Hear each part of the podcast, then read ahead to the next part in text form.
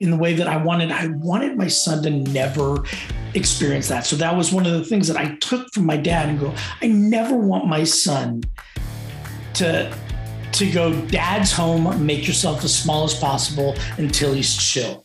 You know, I never wanted my son to experience a fear of me. I think that a lot of us confuse fear with respect. I think a lot of us confuse obedience with respect, and I wasn't as concerned with my son obeying me, and I wasn't as concerned with my son respecting me, whatever I believed in my grumpy moment that looked like. Like knowing that he always encountered the same human being was important to me. Welcome to Authentic Conversations. I'm your host, Ryan James Miller, and I believe the way to freedom, fulfillment, and success ultimately comes by living as the most authentic version of yourself. If you're ready to live the life you've dreamed of, you're in the right place. All right, what up, everybody? Welcome to another episode of Authentic Conversations. We are rolling in season 2, having unbelievable conversations with men. There's been a lady that got stuck in there. I'm sure you appreciated that conversation too, but I have had such a wonderful time and have been learning so much from the guys that I've been talking to, digging into this idea of manhood and how we deal with emotion and what does it mean to be afraid as a man, and shame, and the experiences of our past and how those project into the life that we're living now as husbands and as parents, as business leaders, as community members and friends. There's just so many things there. So when I was given the opportunity to talk to the guest that I have on today, you're looking at him already, you're going to hear him in just a second. I was really pumped because I've known his partner for quite a while.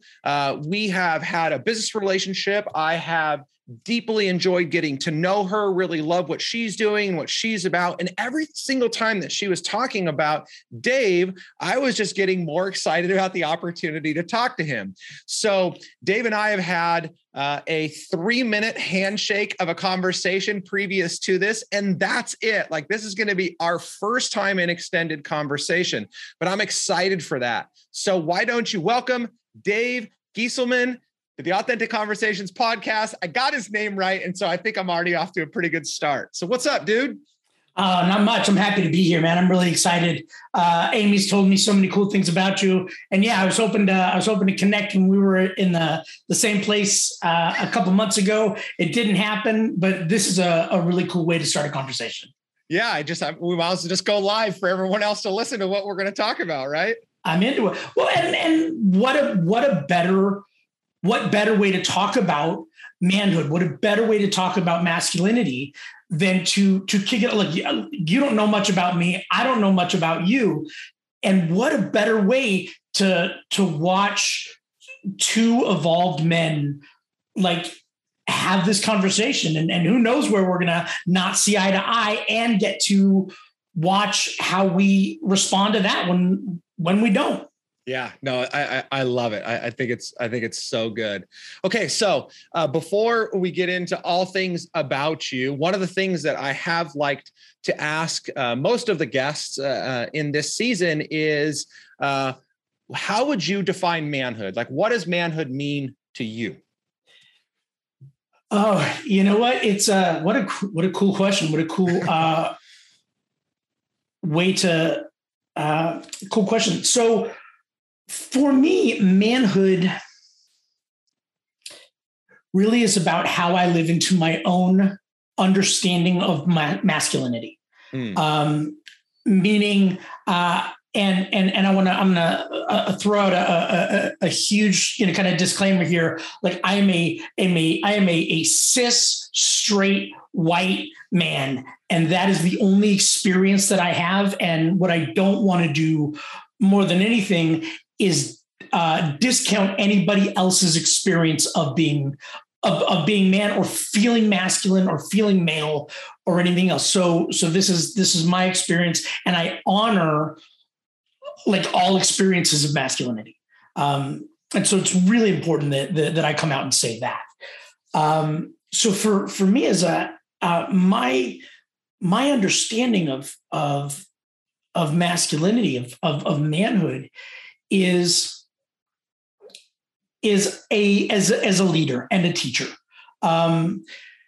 You know, we get into a lot of cultural kind of situations where we're supposed to be protectors, and we're supposed to be, you know, providers, and we're supposed to be a lot of these different things that sort of our culture has pivoted away from. And men are in an interesting time right now, when for a lot of us, our partners are the majority breadwinner. And so how do we show up in our masculine, in our manhood, when sort of the old typical like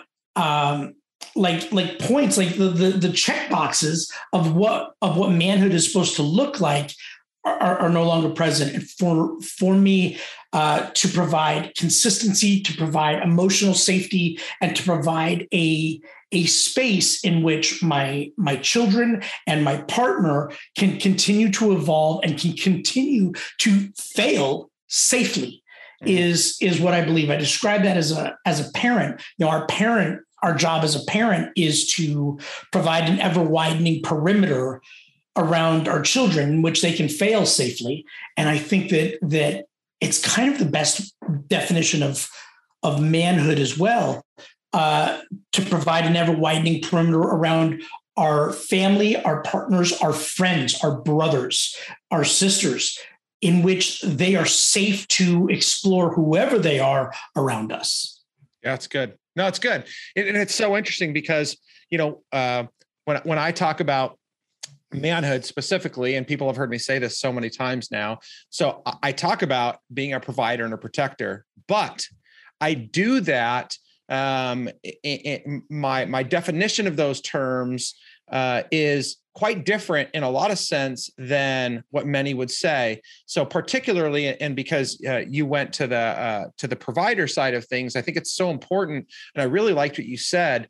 You know, for too long, there was this overemphasis that a provider meant I was the financial provider, I was the breadwinner for the household, and you know, things like Mr. Mom and Tom Hanks were mocked, and you know, it was just very distorted because it was very narrow. And what I really see today is this opportunity, or this idea of providing, is far greater than that. Like, money is such a small component to what we can contribute. And we would agree with that in every other area. But all of a sudden, when it comes to manhood, it's like provider means I'm the one that makes most of the money. It's like, well, as a matter of fact, I see you having a greater opportunity to provide your time to the people that care the most about you and that you care the most about. But we almost discount that. And so there's just so much of it. And I like that you said, you know, you're providing this space for people to fail. Like, I love that. And I think those are things that have just been forgotten about or destroyed or never even considered because society has been so narrow-minded around what it means to be a man. Right. And so what do we provide? You know, when we talk about those old things, you know, initially, you know, the provider put food on the table because they hunted it. Right. Then they put food on the table because they purchased it. And so we look at what providing has meant, and we no longer need to put food on the table. There's food on the table, right? Like in the poorest among us, there's food on the table. Yep. Right. And not to say that there isn't, you know, food poverty and that stuff doesn't exist, but for the overwhelming majority of us, there's food on the table. Yeah. And so and getting to have the conversation about what providing means, like, what is it we are providing? And when we put food on the table, we were providing the ability for our families to grow. We were providing the ability for our children to be well nourished, to be healthy. We're providing the ability for our partners to be healthy. And I think that's still the job. Yeah. We've taken, you know, food and shelter off of those lists because they really kind of no longer apply. But to recognize oneself as a provider Anglo Quiso absent food and shelter. I mean, yes, I do my part around the house and everything else, but absent financial or financial support, what is it that a provider provides when that is no longer the hallmark of what a provider is? Yeah, it's good. That's so good. Okay, so tell me a little bit about. I'm interested to hear kind of your experience growing up and how you were led as a boy, a young man into adulthood, where you started to capture some of these ideas for what has shaped your vision for your role in society today and your role in the context of even your own family. So, I came from a middle-class white family in a suburb. We grew up in, right near Pasadena. And my father is probably the greatest man that I've ever met. He had a greater capacity for love and expression and understanding than any man I've ever met. My father, flawed as he was an absolute like perfect example of what masculinity was. He in the best of his flawed ways loved my flawed mom, right? They were high school sweethearts. And we're about to celebrate 50 years of marriage when he unexpectedly passed a couple of years ago. When I was growing up, he was handy around the house, and he provided just a sense of consistency. He was nothing if not consistent. I didn't always like what he was consistent about. But you could count on it. And I think if there's one thing that I have taken from him, because there are a few things that as I grew, I decided that I wasn't on board with.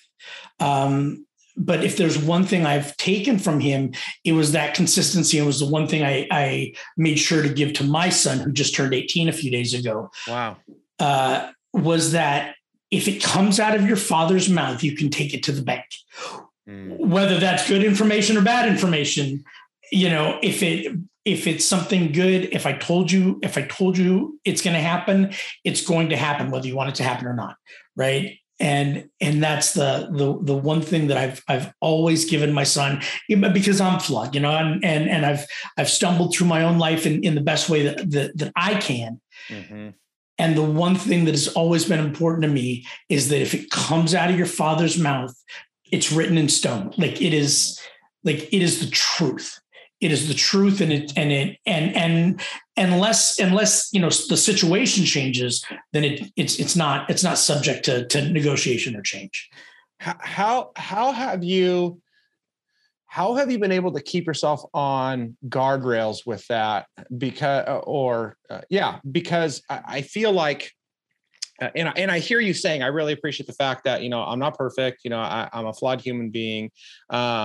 Because I have a 19-year-old and a 12-year-old, two daughters, and it's easy to want to, just put some pain on them for some of the, for some of the things that happen. You get really frustrated, and you want to put something on them that maybe you shouldn't, but you do because, it's in the moment, or maybe they catch you at a bad time, and so you react in a way that you shouldn't. So how are you trying to, or how are you staying as consistent as possible in upholding that standard? Because it's a pretty high standard to hold to, which is my word is gold. Obviously right. I tightened that up a bit, but so how have you done that? It's been a trick, I've done it imperfectly. I've done it to the best of my ability. And what that means is that, I've said a lot of things in anger in my life. I have never said anything in anger that I didn't mean. Right? Like you get so angry that the filter comes down. Mm. And so being able to be consistently clear about my thoughts and about my intentions around how I want to raise my son, my journey of self-presence began long before my son arrived. Mm.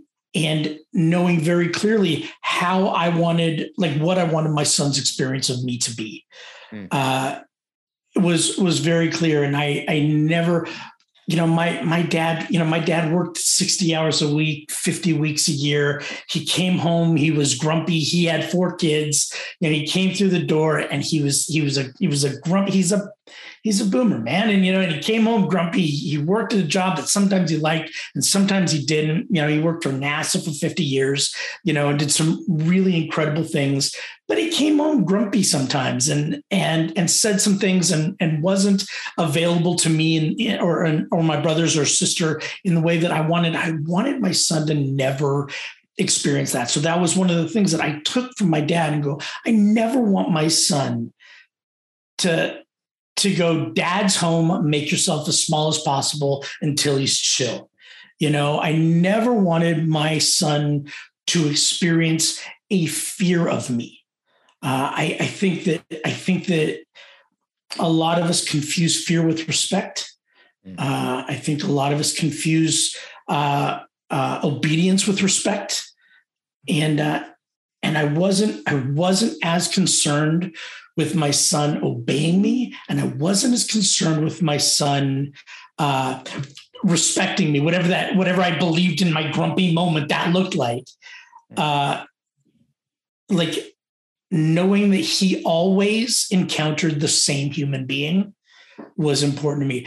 In a life prior to this one, I was a liar. I mean, I'll say this, I've been sober for 22 years. I was a homeless drug addict on the streets of Los Angeles. I got sober at 24. And my son didn't come into my life until I was 29. And so I had 5 years to really go, how do I want to show up in this world? Like, what do I want it to look like for my partner, for my children? And my first wife had a 13-year-old daughter when I came into her life.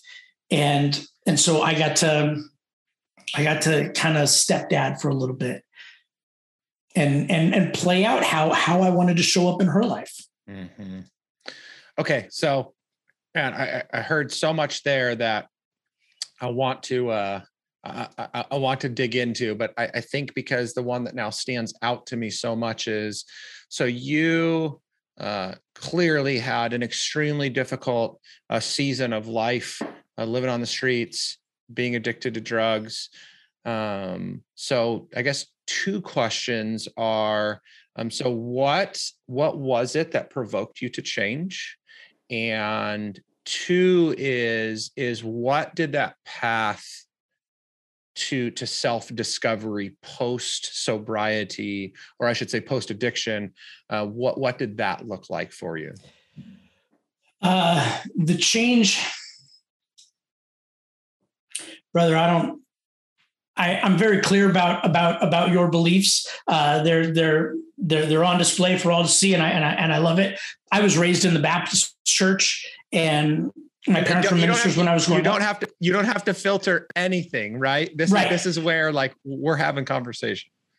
Right. So I don't know who God is or where God is or what book you're supposed to find him in. I know the God that I was raised with, and that God became problematic for me at a young age. Just a quick peek into that world. I had these wonderful Chinese neighbors. They were Buddhists, and I asked my Sunday school teacher when I was about 11 if I would see my Buddhist neighbors in heaven, and he said, "No, the God has a lake of fire waiting for your beautiful Buddhist neighbors." And And my only response in that moment was, I doubt it. You know, I don't think that's the truth. And then went on my own journey with God.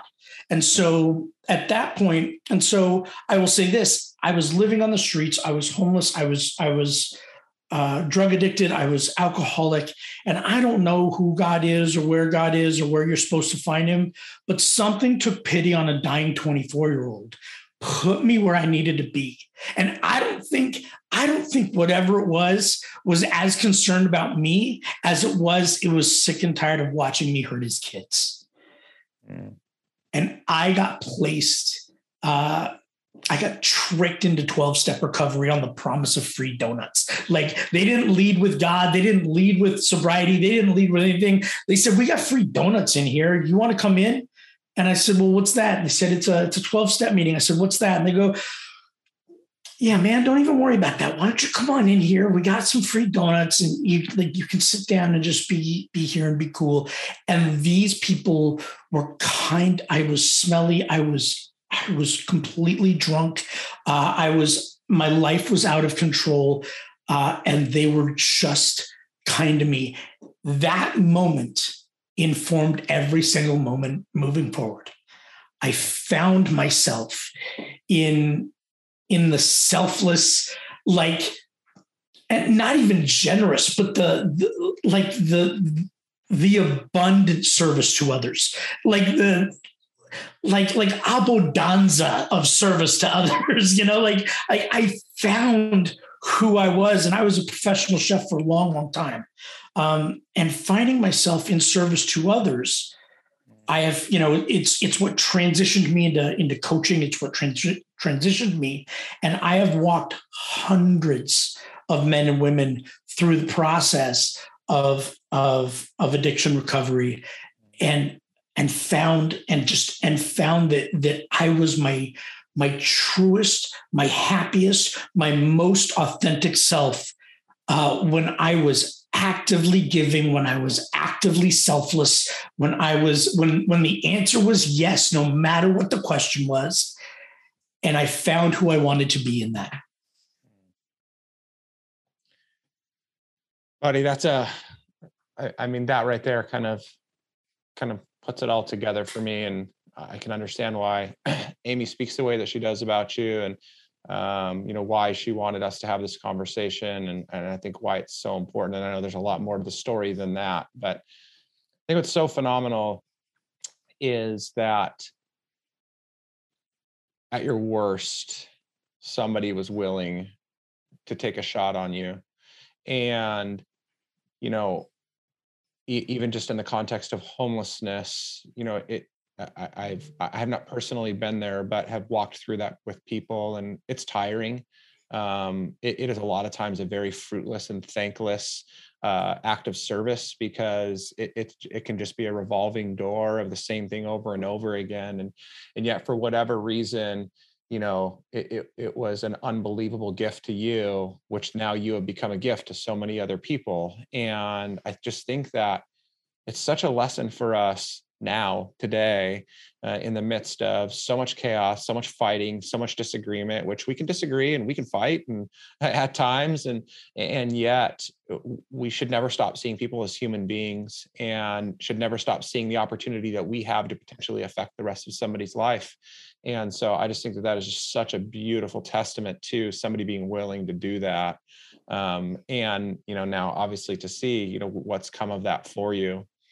So by the way, thank you for sharing that. I think that's just amazing. And so as you have learned from that process, that act of somebody else giving to you, you leaning into who you truly are and beginning to shape your identity as a human being, as a man, and probably in ways that you had never seen before, right? It sometimes takes scraping the very bottom for us to truly get what that is. And so what do you feel like really changed for you in terms of perspective on life? Because you self-admitted, grew up, though it wasn't perfect, in a good family, in white suburban America. There just wasn't a lot of a general pain inflicted on you, you know, and I get that. Like that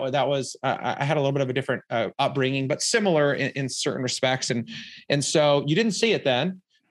You found yourself in a really bad place, and then all of a sudden you awaken to the other side. And so what changes as you begin taking step after step post addiction, as you engage into relationships again and business and things like that? I think that the two most kind of powerful factors are compassion, right? And compassion is and empathy. You're right. You know, empathy is being able to kind of put yourself in somebody's shoes, and, you know, and it's not sympathy. It's not, I feel sorry for you. But empathy is I can see where that would be difficult, you know, and compassion shows up when we can't see that. Compassion shows up when I have no idea what your experience, like I have no context for that experience. I like there's nothing in my life that would even that I could draw on to experience empathy. And so what I have is compassion.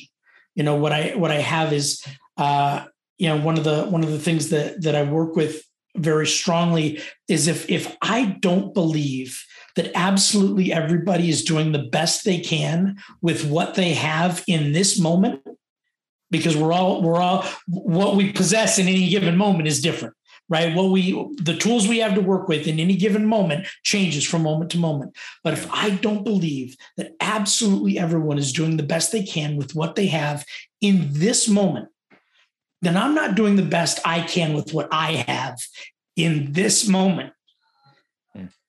And treating people regardless of what my opinion of them is, right? I have, you know, judgments and opinions about all kinds of people that may or may not reflect the truth, that may or may not reflect reality, that may or may, you know, not be flattering to me if it was, if they were, you know, put on a broadcast on a screen in front of me, like these are my beliefs, you know, but to be able to treat somebody kindly, regardless, you know, and the dehumanization of homelessness, the isolation of homelessness, the isolation of addiction.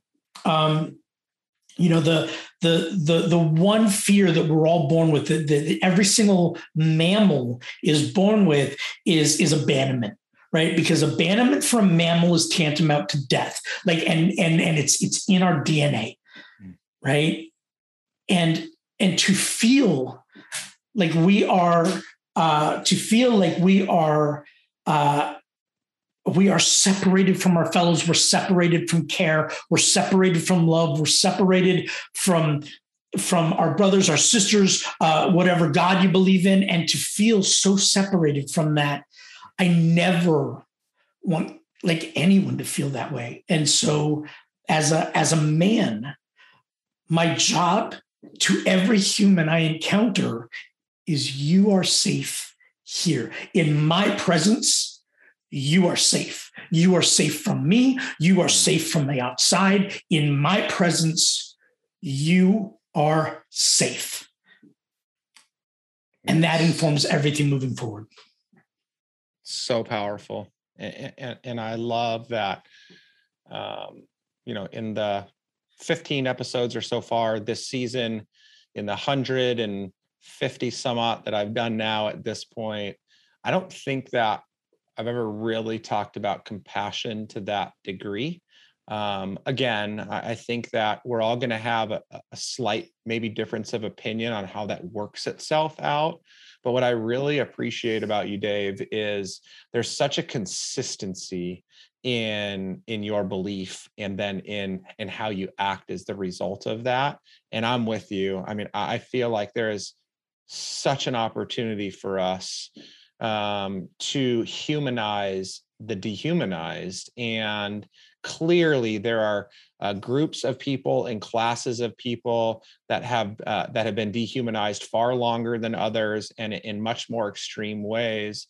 But it even brings just to the relevance of today, because some people are going to hear this and say to themselves, well, I don't have that kind of experience, or that's not around me or whatever.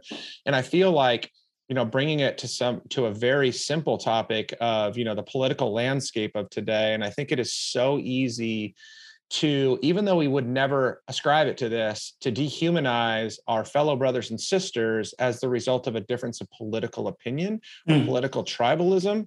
And again, we wouldn't say that, but it's the way that we act, right? We would project things onto them, either by things that we say or things that we do, treating them as less than a full human being because they think differently than we do. Mm-hmm. And again, as men, and going back to what you were talking about earlier in being a leader, you know, this is our opportunity to stand up and use the voice that we have been given, to use the identity that has been given to us, and to lead in a way that's going to create positive change in this world, instead of just sitting back and watching things crumble. And sometimes in the toxicity of manhood and masculinity, piling on that dehumanization for the sake of being part of the stronger tribe. Mm-hmm. Right. One of the things, and this was about probably 16 years ago now, there was a moment in my life, and I don't even remember the catalyst for it, but there was a moment in my life where I decided that I would never again participate. You know, that like the running verbal battle that men have with other men, you know, that running, you know, cutting each other down. Like there's always like throwing darts at each other, you know, and they go, well, that's just how guys, I decided that I would never tear down one of my brothers ever again. Never. It would never, you will never hear me tear one of my brothers down. Like not in jest, not just taking the piss out of them. Like whatever the dumb things that we do. Amy laughs at me because I will compliment a man like in a millisecond, like, look at this handsome guy coming down the street. Like I call my brothers handsome, and I do it loudly. I do it, you know, I hug them. I praise them. I talk about how great they are as fathers and as my brothers and what they do in their lives. I will never cut another man down. And that, in terms of, you know, you mentioned, you know, the toxic masculinity, and that's a great conversation that needs to be had on both sides, because I've heard lots of conversations about it, and I've taken part in lots of conversations about, you know, this you know, concept of toxic masculinity. And I think it's a great conversation, but I think when we begin with I will never tear down my brothers. And what happens when I stop tearing down my brothers, I stop tearing down my sisters. When I stop tearing down my brothers, they stop tearing down their brothers, you know, and they stop tearing down their sisters, and we stop. It's not a pie, right? There's enough love. There's enough abundance. There's enough joy. There's enough, you know, whatever, there's enough sex, there's enough money, there's enough, whatever it is that you are focused on. It's not a pie. There's enough. And when we can share with each other and go, brother, we're not in competition. You know, I'm not in competition with you, not for women, not for money, not for business, not for clients, we are not in competition for anything. We get to be brothers again. Bringing the fire, man. I mean, again, whoever's listening to this right now needs to rewind about 7 minutes and go back and listen to that whole thing again, because we see this play itself out all the time, right? The destruction of one another for the sake of fun. And we've probably everybody at one point or another has been on the receiving end of that. And we recognize just how destructive that is. And then what's worse is because we think we're tough men, we don't express our feelings around how hurt we've been by another man. And so then we do one of two things. We either continue to harbor that will end up internally eating at us and just destroy us from the inside out, or, and I don't even know which one is worse, or we lash out in anger and rage and hatred, which is the negative side of the fight or flight that kicks in.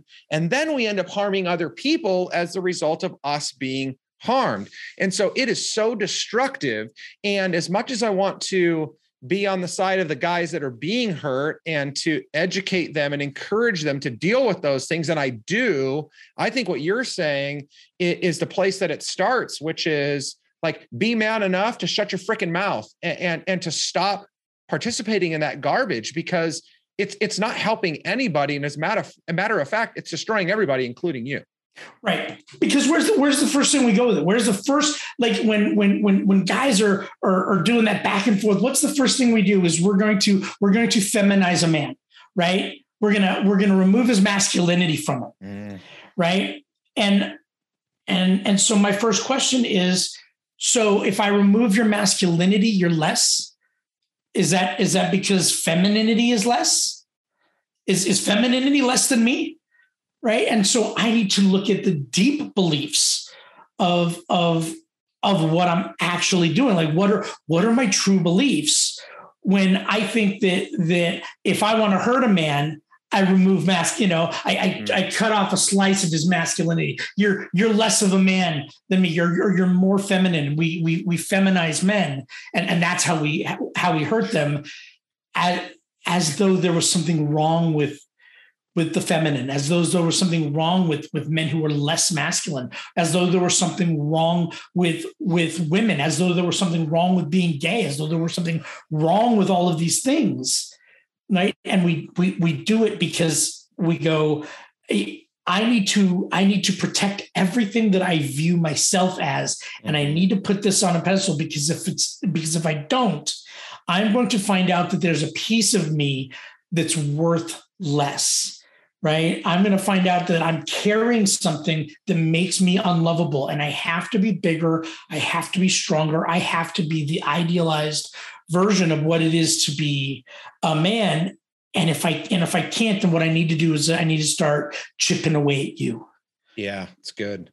Well, and I say it a little bit differently, but I think that we're saying, fairly the same thing, which is, My struggle is, while I definitely believe there is a set of characteristics that and traits that is it defines a male, defines a female, or would make up more of that. What I say too is a lot of times, especially when you were talking about being compassionate, right? Like, that's a perfect one. So some people would be like, man, like, women are compassionate, like guys don't go there.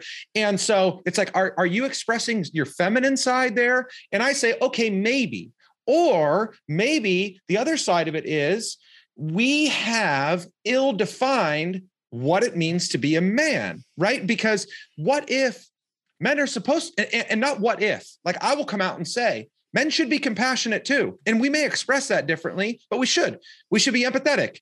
It's okay for men to cry. It's not okay because maybe some men cry like girls. Men can cry too. And that's a masculine trait. And like all of these traits that we assign, like, well, that's not masculine. That's this. I'm like, maybe you're wrong.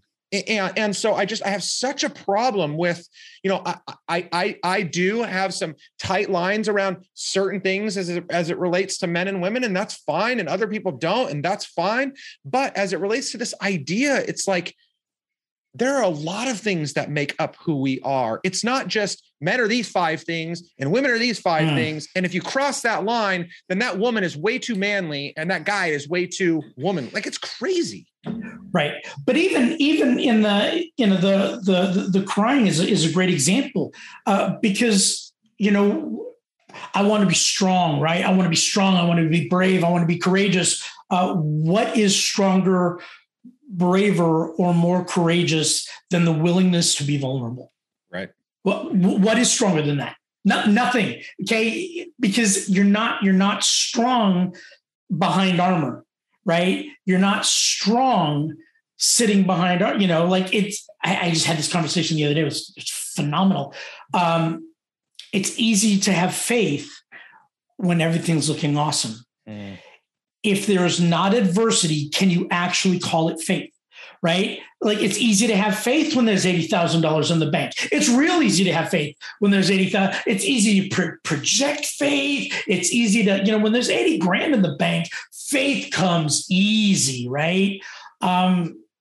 What about when, you know, when you're on a string of strikeouts that you can't even see the beginning of because they've stretched so far, but you don't know where it's going to end. Mm. Right. What happens? Like, is it,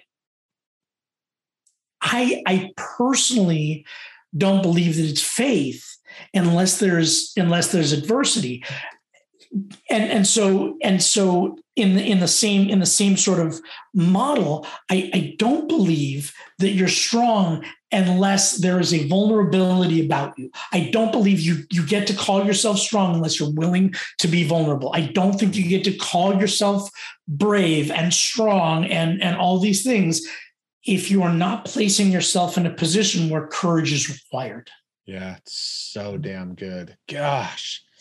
Well, and for me, again, we all have a different kind of fixation on or idea of what this is. But, you know, for me personally, as I live my life, my ideal vision of a man is Jesus. And here's a guy that wept multiple times, that at the same time could conquer the entire world, that at one point was quoted as saying, "My power is made perfect in your weakness." It's like and so for me, it's like, we can be both, you know, we can at times, I was just sharing this with another friend. It's like, I believe this is not the result of ability. This is not the result of strength, because there's a lot of women out there that could easily whoop my ass. But I deeply believe that men should be the first to lay their lives down when something happens. Like that's the way I was brought up. It's like, you go to the front line, you sacrifice yourself first,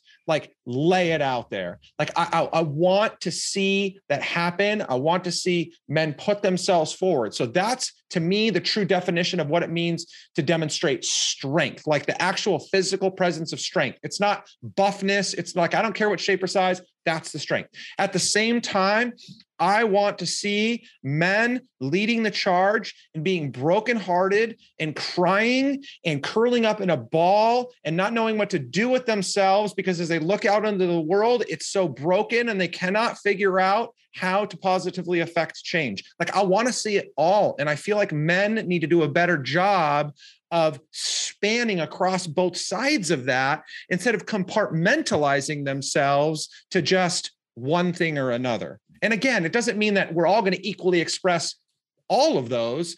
We're all going to look different, but good Lord, we've got to stop avoiding them. Well, because for the vast majority of us, that is the front line. Mm-hmm. Right. You know, what tiny percentage of us are soldiers? Even more than that, what tiny percentages are these high speed operators that you know, that we like to pretend we are, right? Because Navy SEALs and Army Rangers make up a tiny percentage of the military, which makes up a tiny percentage of the United States population, which makes up a tiny percentage of the world. So really, if we're looking at soldiers who are willing to, as you say, you know, lay it down, right, in defense of what you believe, in defense of that which you hold dear. Like emotionally, you know, relationships are the final frontier, right? And so being willing to lay it down on the emotional level in front of other men, right? And being willing to look, business, relationships, leadership, they're all a game of you go first, right? I go first, right? And so I'm going to lay it down first. I'm going to step forward because what if I want to protect something, if I want to hold it dear, then I must be willing to be vulnerable. Like, just like a soldier runs toward the enemy with a gun. Right. Right. And so if I want to protect what I hold dear, my relationships, my friends, my business, my whatever, I go first, which means, and my business is relationships. I don't know about yours, but my business is relationships, right? Yep. When I was a chef, my business was relationships.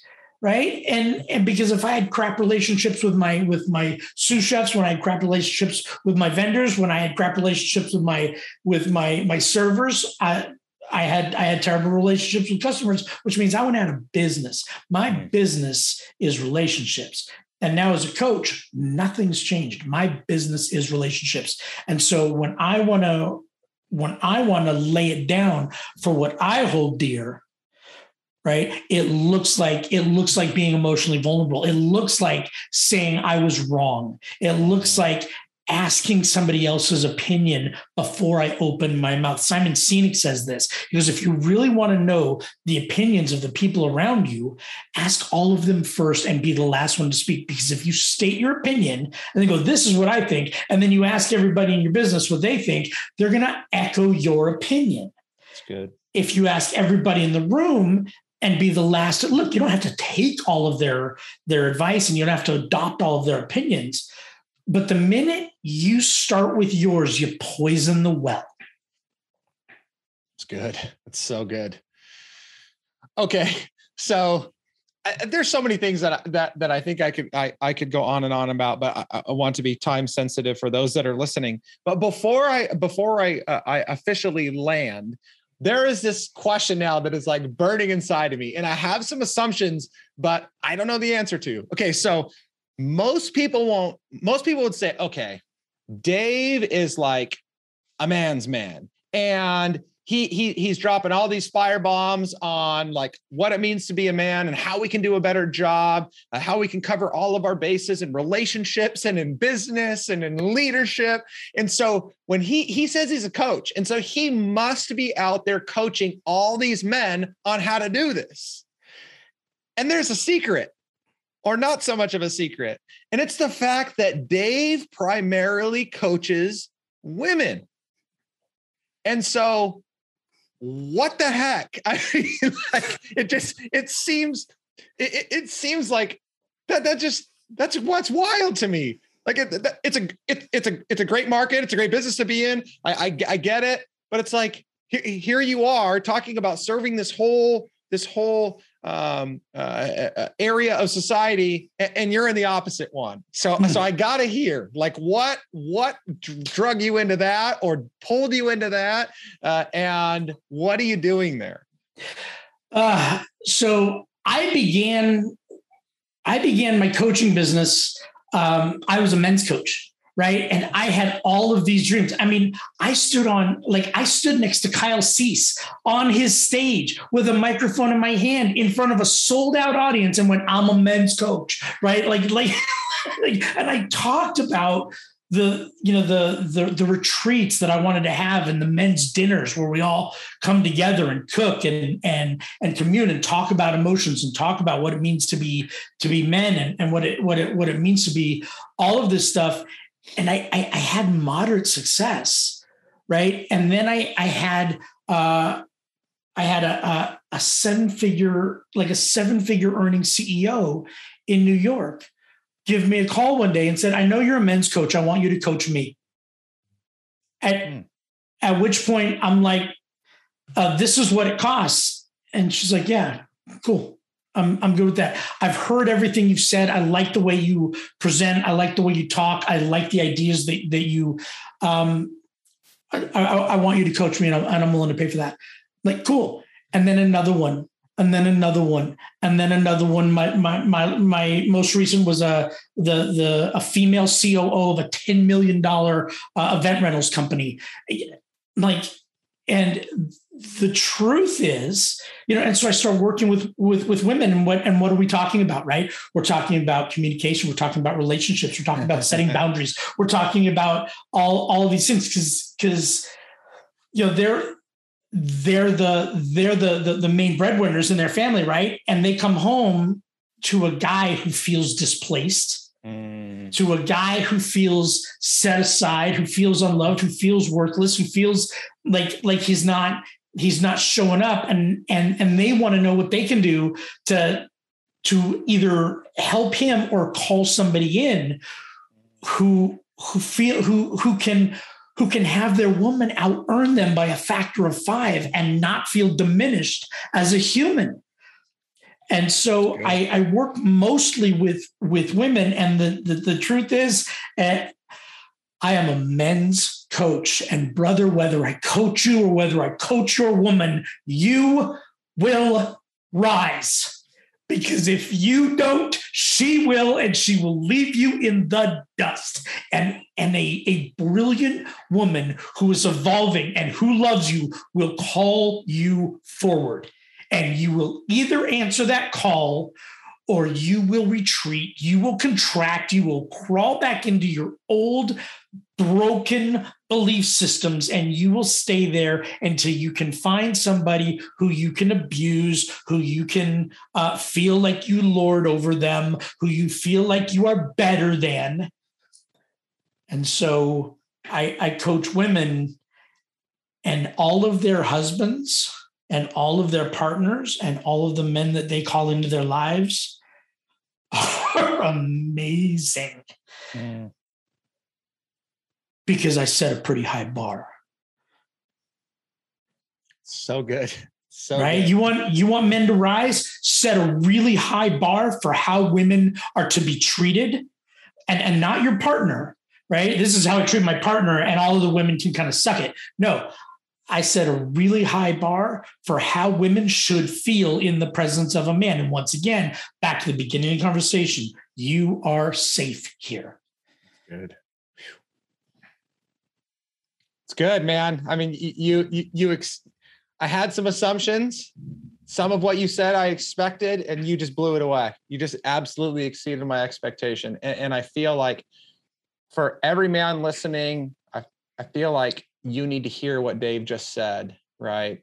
You have an obligation, and if you don't step up to it, some other man is going to pull your woman up to the place where she recognizes that you're not doing it.